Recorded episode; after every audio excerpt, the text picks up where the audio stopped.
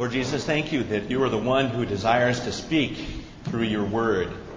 And so we ask that you would open our ears and our hearts to what you have to say to us this morning. In your name we pray. Amen. Be seated.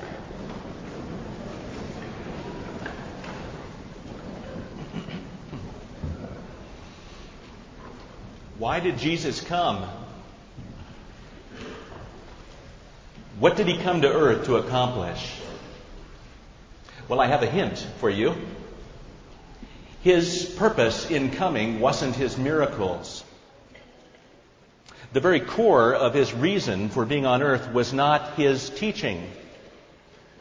It was not his healings. It was not his exorcisms. The very center for his coming to earth, the reason that Jesus came, was the cross. Well, that comes out very powerfully in a film that's one of the most anticipated films of recent years.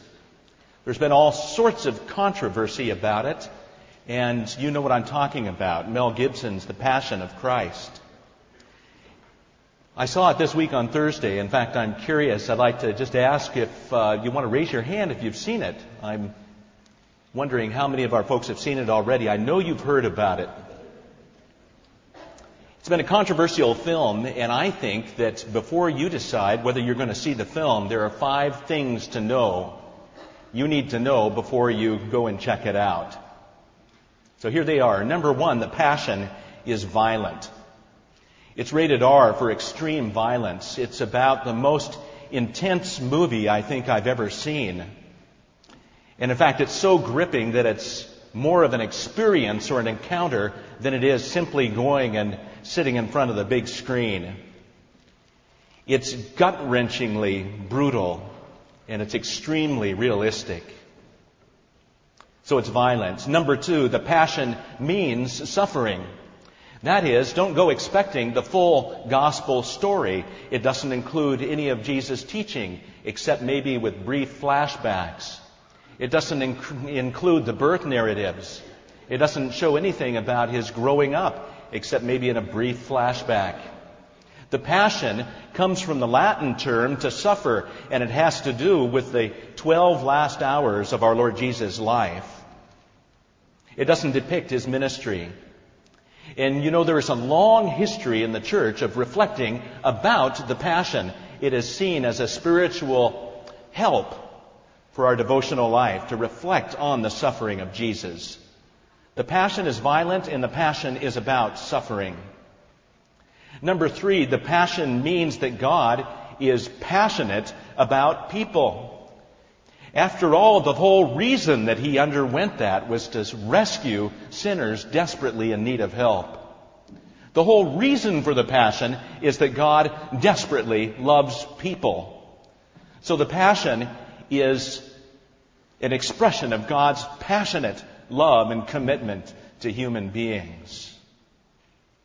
Number four, the passion is not anti-Semitic. It's not in any way. It portrays the Jewish leaders as being culpable in Jesus' death, but also the Roman leaders, also the crowds, also his disciples who ran away. It's not in any way anti-Semitic. The message, if you start looking for who killed Jesus or to blame somebody, then you're missing the whole point of the gospel and of the film.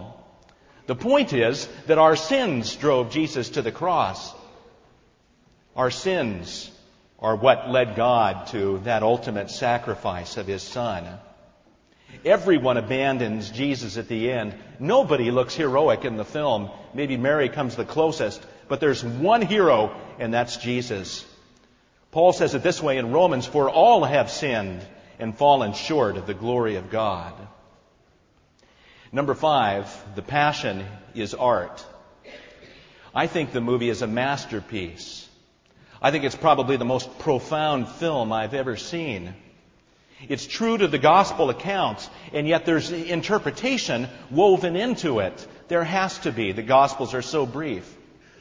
One of the gospels simply says it like this After they had scourged Jesus, they led him out to be crucified. And that's it. So there's a little bit of imagination woven into it. And I think, even though there's not a warrant for that in the text of the Gospels, there is good reason artistically and theologically, and it makes it a stronger film. The Passion is art. It's not literally the biblical account in some ways, but it's a powerful statement of the gospel. So, should you see the movie? Well, I think it calls for discernment, but I recommend it. The movie lifts up the incredible love of God that shines through the unthinkable cruelty of the cross. But you need to decide for yourself. If you're particularly in, a, in an emotionally vulnerable place, or if you're, you feel that you're especially susceptible to depictions of violence, then don't see it. And don't bring your kids. But the movie is powerful. And the love of God shines through in the midst, the majesty of Jesus shines through in the midst of his suffering as never before. The movie shows the real cost for human sin and that God had to deal with it at the cross. After all, that's why we sing during the Lenten season leading up to Easter. That's why we sing the songs like, O Sacred Head, now wounded. That's why we sing the great hymns like, When I Survey the Wondrous Cross. That's why the cross is the most common theme in all of the history of art. Done a lot of study in art over the years, and that's the one theme that keeps coming up again and again and again. The cross is at the center. It's the most important event. Jesus' humiliation that makes us whole. And the Apostle Paul said it this way in the passage from Philippians 2. Jesus, who being in the very image of God, did not consider equality with God something to be grasped. Instead, he emptied himself, taking the form of a servant, being made in human likeness. And being found in human form, he humbled himself by becoming obedient to the point of death, even death on a cross. See, there's something compelling about the cross. There was a British journalist, Malcolm Muggeridge, and he talks in his spiritual autobiography about how transfixed he was by the cross. He was almost obsessed by it, even without being a Christian. And he started looking for the cross all over the place. He'd sometimes even see random sticks or boards in a construction site crossing each other, and he was driven to the cross of Jesus again in his mind. Finally, when he came to understand what the cross represented, he became a Christian. I remember once with our daughter Loren when she was four years old and we were down at Santa Barbara visiting the old mission. We walked around on the mission under the old willow trees and in the flowers and gardenias in that garden. We were about to head down the path and all of a sudden little Loren saw a cross. It was a crucifix with Jesus on it, a, a really big one. She was transfixed and she was upset, but she couldn't take her eyes off it. And it seems like it was the first time that she ever really noticed the cross. And she said, Why are they doing that to Jesus? And we explained it to her, and she said, But why does he have to die? And she kept asking the question. Well, she was right. That's the central question. Why does Jesus have to die? Let me touch on four things briefly about his death. Number one is Jesus chose to die. He was not a victim. He was totally in control. He said, I lay my life down, and if I lay it down, then I pick it up again. No one takes it away from me.